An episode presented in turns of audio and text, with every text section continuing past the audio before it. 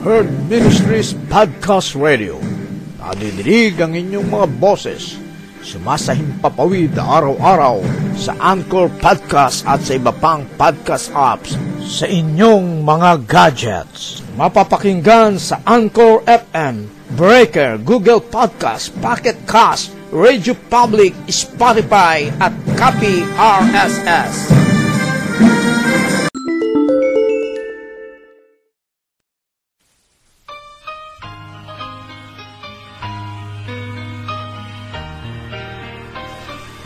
Good morning to everyone. This is your kababayan, Kuya Roland in Herb Ministries Podcast Radio. Wishing all the best that you are in good health condition. Those who are here in America and around the world, free from suffering and enjoying your life, living in a perfect world from God. Maligayang pakikinig sa inyong lahat, maging saan mang panig ng mundo kayo, naroroon. Ang paggabay nawa ng Diyos ay palaging sumainyo. Ang ating Diyos ay Diyos ng himala.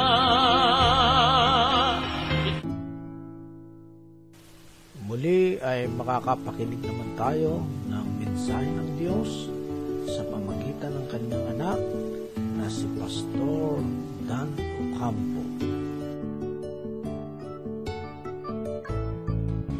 Mga kapatid, ako po si Pastor Dan Ocampo.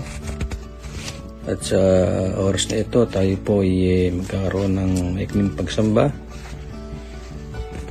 At sa ating pong pagsisimula ay ibig kong basahin sa atin ang sulat sa pahayag, kabanatang 4, talatang 11, ay ganito po ang nasasaad.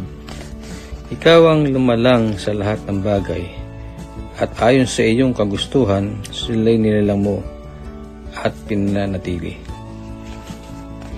Ang, pag, ang pagbibigay kasiyahan sa Diyos ang mabuhay para sa kanyang kaluguran ay ang pangunahing layunin ng iyong buhay.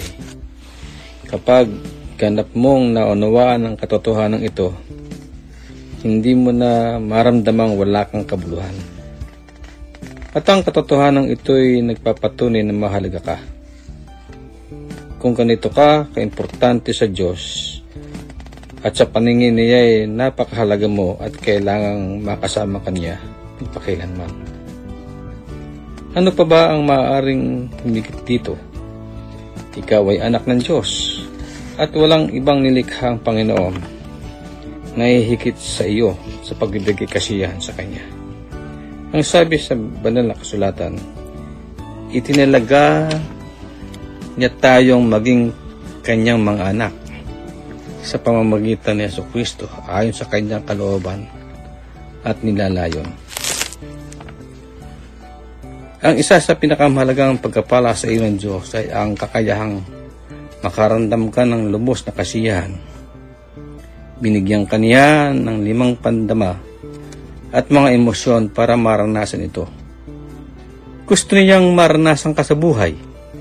Hindi lang puro pagtitiis ang nais niyang gawin mo Nilikha ka ng Diyos ayon sa kanyang wangis at ito ang dahilan kung bakit may kapasidad kang maging maligaya. Madalas nating makalimutan na ang Diyos ay ang mga may emosyon din. Nadarama niya ang lahat ng bagay. Sinasabi sa atin ng Biblia na ang Diyos ay nagdadalamhati naninibugho, nagagalit, nahahabag, nalulungkot, at nakikisimpatya. Siya rin ay nakakaramdam ng kaligayahan, kagalakan at kasiyahan. Ang Diyos ay umiibig at tutuwa, nabibigyan kasiyahan, nalulugod at humahala, humahalakhak din. Ibig ko pong magbigay ng ilang bagay tungkol po sa ating pinag-uusapan. Una, ang pagbibigay kasiyahan sa Diyos ay tinatawag na pagsamba. Ang sabi sa Biblia, ngunit ang Panginoon ay nalulugod sa mga natatakot sa Kanya. sa kanyang tapat na pag-ibig ay umaasa. Anumang gawaing nagdudulot ng kagalakan sa Panginoon ay isang uri ng pagsamba. Tulad ng isang diamante, ang pagsamba ay may maraming mukha. Kulang isang aklat para mapag-aralan natin ng husto ang lahat ng bagay tungkol sa pagsamba. Kaya sa bahaging ito'y pag-usapan lamang natin ang mga pangunahing katangian nito. Nadiskubre ng mga antropologo na ang pagsamba ay isang universal na hangarin. Inilagay ng Diyos ang hangaring ito sa kaloob-looban ng ating pagkatao. Isang likas na papangilangang makapag-ugnay sa Kanya. Katulad ng pagkain o paghinga. Ang pagsamba ay natural sa atin. Kapag nabigo tayong sumamba sa Diyos, naghahanap tayo ng kapalit na bagay para sambahin, kahit mauwi ito sa pagsamba sa ating mga sarili. Ginawa tayo ng Diyos ng may likas na hangaring sumamba dahil gusto niya ng may sumasamba sa Kanya. Ang sabi ni Jesus, Ngunit dumarating na ang panahon ngayon na nga na ang mga tunay na sumasamba sa Ama ay sasamba sa Kanya sa Espiritu at sa katotohanan. Sapagkat ito ang hinahanap ng Ama sa mga sumasamba sa Kanya. Pangalawang bagay, ang pagsamba ay higit pa sa musika.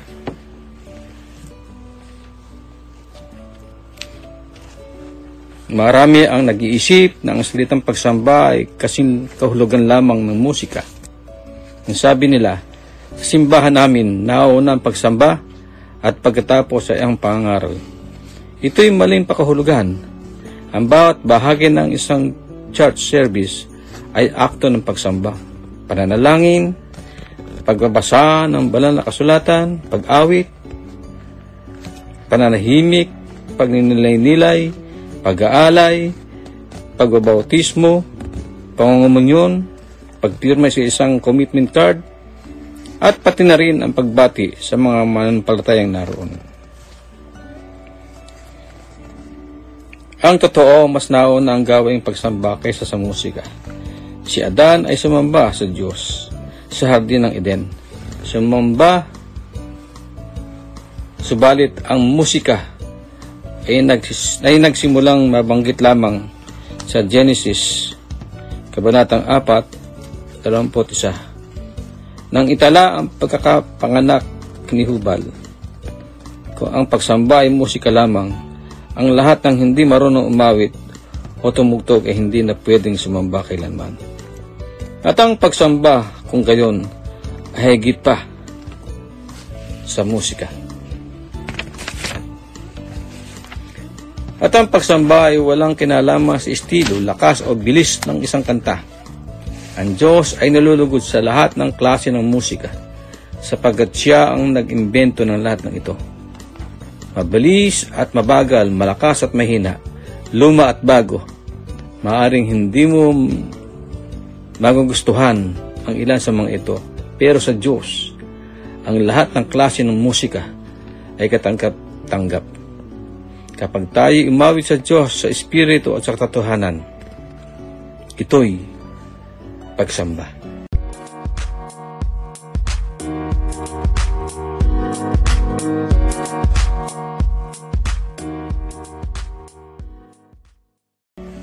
Pangatlong bagay, ang pagsamba ay hindi para sa kapakanan mo.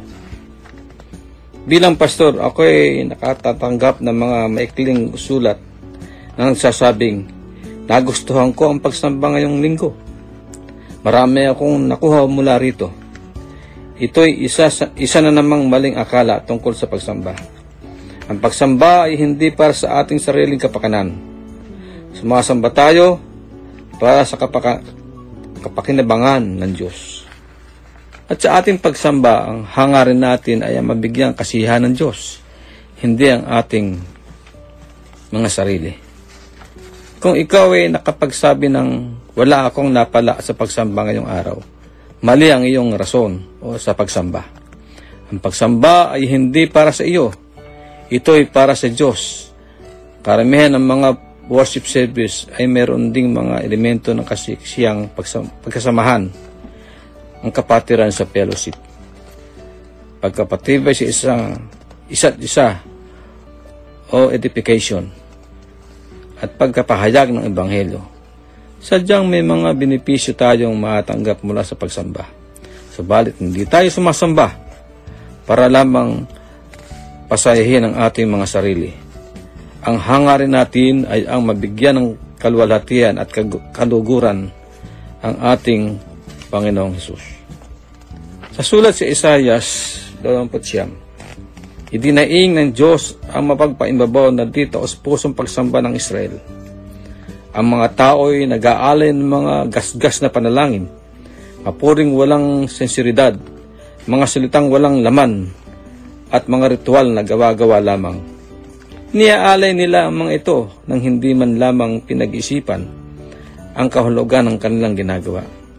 Ang puso ng Diyos ay hindi na antig ng mga tradisyon sa pagsamba, kundi ng maalab na pag-ibig at dedikasyon sa Kanya.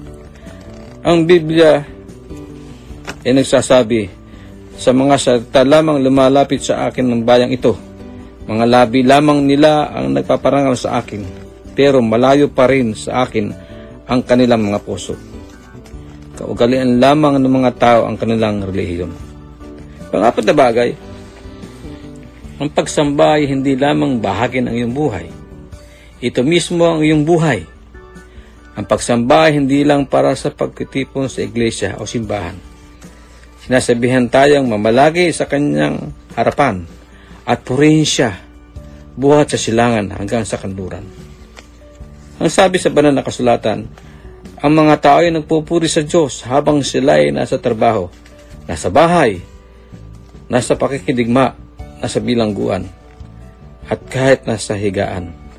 Ang pagpupuri ang unang dapat gawing pagkagising sa umaga at ang huling dapat gawin bago matulog sa gabi. Ang sabi ni David, Pupurihin ko ang Panginoon sa lahat ng panahon. Ang pagpuri sa Kanya, isa sa aking bibig, nagpatuloy. Ang bawat aktibidad ay maaaring maging akto ng pagsamba kapag ito'y ginagawa para sa kapurihan, kaulahatian at kaduguran ng Diyos. Nasabi sa banal na kasulatan, sapagkat ang lahat ng inyong ginagawa, maging pagkain o pag-inom, ay dapat ninyong gawin para sa kalawalhati ng Diyos. Paano ba natin gagawin ang lahat ng bagay para sa ikararangal ng Diyos? sa pamamagitan ng ba ng paggawa ng bawat bagay na para bang ginagawa mo iyon para kay Jesus? At sa patuloy na napakikipag-usap sa kanyang habang ginagawa natin ito. At ang sabi sa Biblia, ano man ang inyong ginagawa ay inyong gawin ng buong puso na gaya ng Panginoon at hindi sa mga tao. Pinagpala po ng Diyos ang ating pagbulay-bulay sa araw nito. Amen.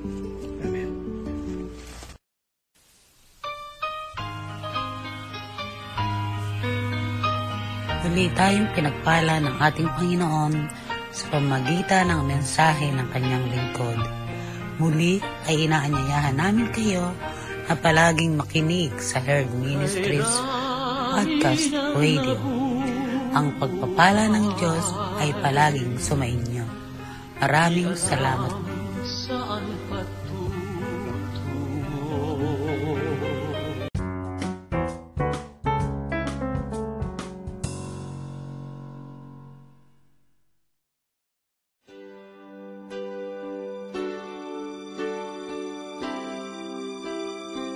Magandang araw sa inyong lahat sa ating mga tagapakinig sa Herb Ministries Podcast Radio.